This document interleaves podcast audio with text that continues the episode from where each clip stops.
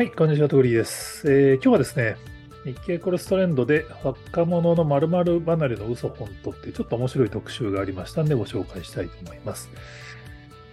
まあ、正直僕も結構このキーワードに踊らされてるなっていうのは、ちょっと今回改めて記事を読んで思ったんですけど、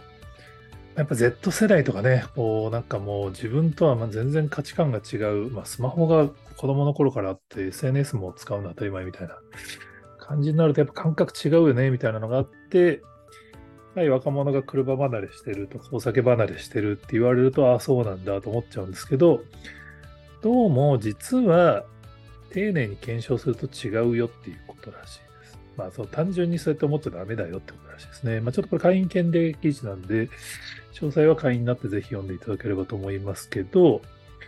ちょっと一部引用させていただきました。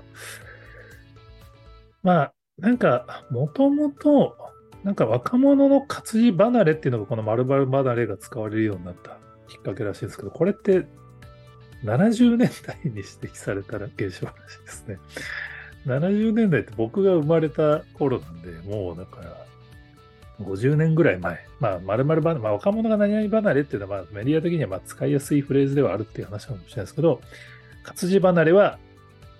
50年前の現象。また当時の活字離れっていうのは多分読書が減ってるとか、多分文章書く人が減ってるとか、だったのかもしれないんですけど、まあ、最近も言いますよね、若者の活字離れ。まあ、僕もあの若者のテキスト離れみたいな、ショート動画中心でみたいに言うんですけど、実は学校読書調査、小中高生を対象にした学校読書調査では、調査データがある90年代から月間の平均読書冊数は上昇傾向にある。で今の子供たちは実は本を僕らの頃、まあ、少なくとも90年代よりもたくさん読んでいるっていう。まあ、なんかスマホばっかり見て読書減ってるみたいに思いがちだけど、そうでもないみたいな。これ、あの、活字離れ、テキスト離れみたいな話は、僕もそれこそ、この、まあ、ショート動画のトレンドが来る前はよくメディアの人とも議論してて、そのなんか、やっぱ新聞社、雑誌社の方は、若者が活字離れしててスマホに行っちゃってみたいなことをよくおっしゃるんですけど、も多分、テキストの消費量っていう意味では多分人類史上今最高になってると思うんですよね。スマホでこんだけタダで文字が読めるんで、まあ、Twitter、まあ、X ですけど、Twitter とか Facebook も含め、まあ、インスタにしても、まあ、写真に SNS だけで一応テキストありますからね、コメントはテキストなんで、実は文字の消費量っていう意味だと多分増えてるんですよね。だからこの辺は切り口によって違うよね、みたいな話は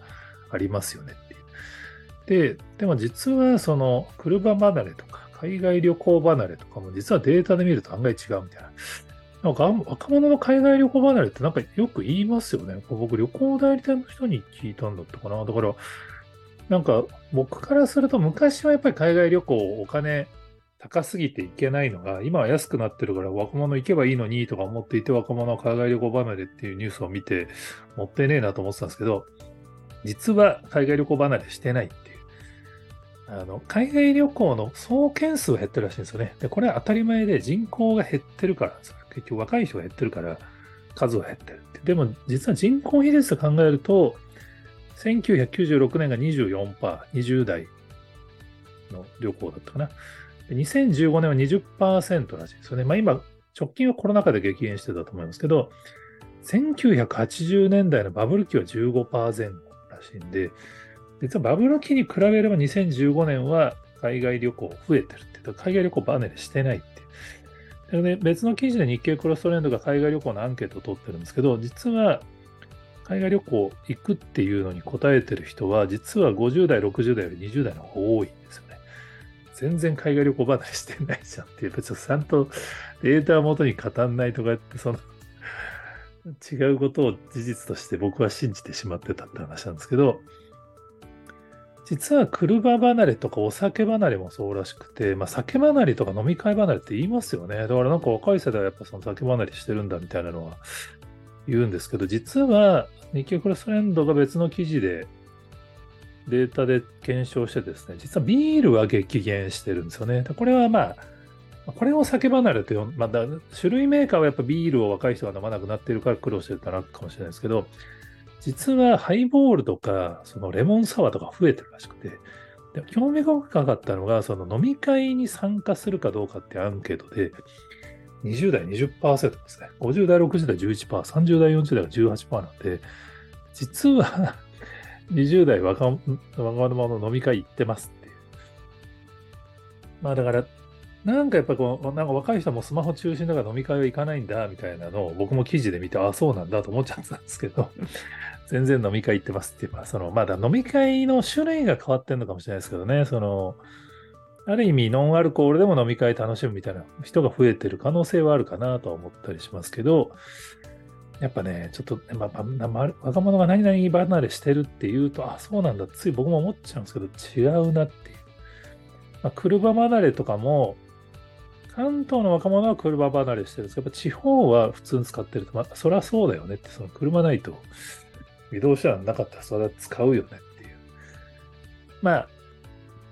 僕が大学生の頃、まあ僕名古屋なんで、名古屋大学の大学生の頃、やっぱその車がステータスシンボルで、そのこう、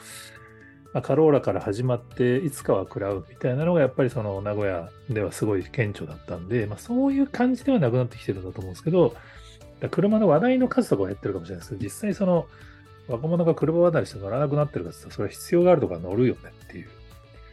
でも、なんかやっぱ自動車メーカーが若者が車離れしててっていうと僕もそうなんだと思って信じちゃったみたいな話は、まだ関東ではあるみたいですけどね。関東はもう別に車買わなくてもコストパフォーマンス考えたらなくてもいいみたいなのが、まあ、それに対してトヨタさんの金とか意外に若者でうまくハマってたりみたいなのが、この日経クロストレンドの特集ではフォーカスされてるんですけど、まあ、やっぱね、その、まあ、僕も記事で、まあ、釣りタイトルつけることがあるんで、あの、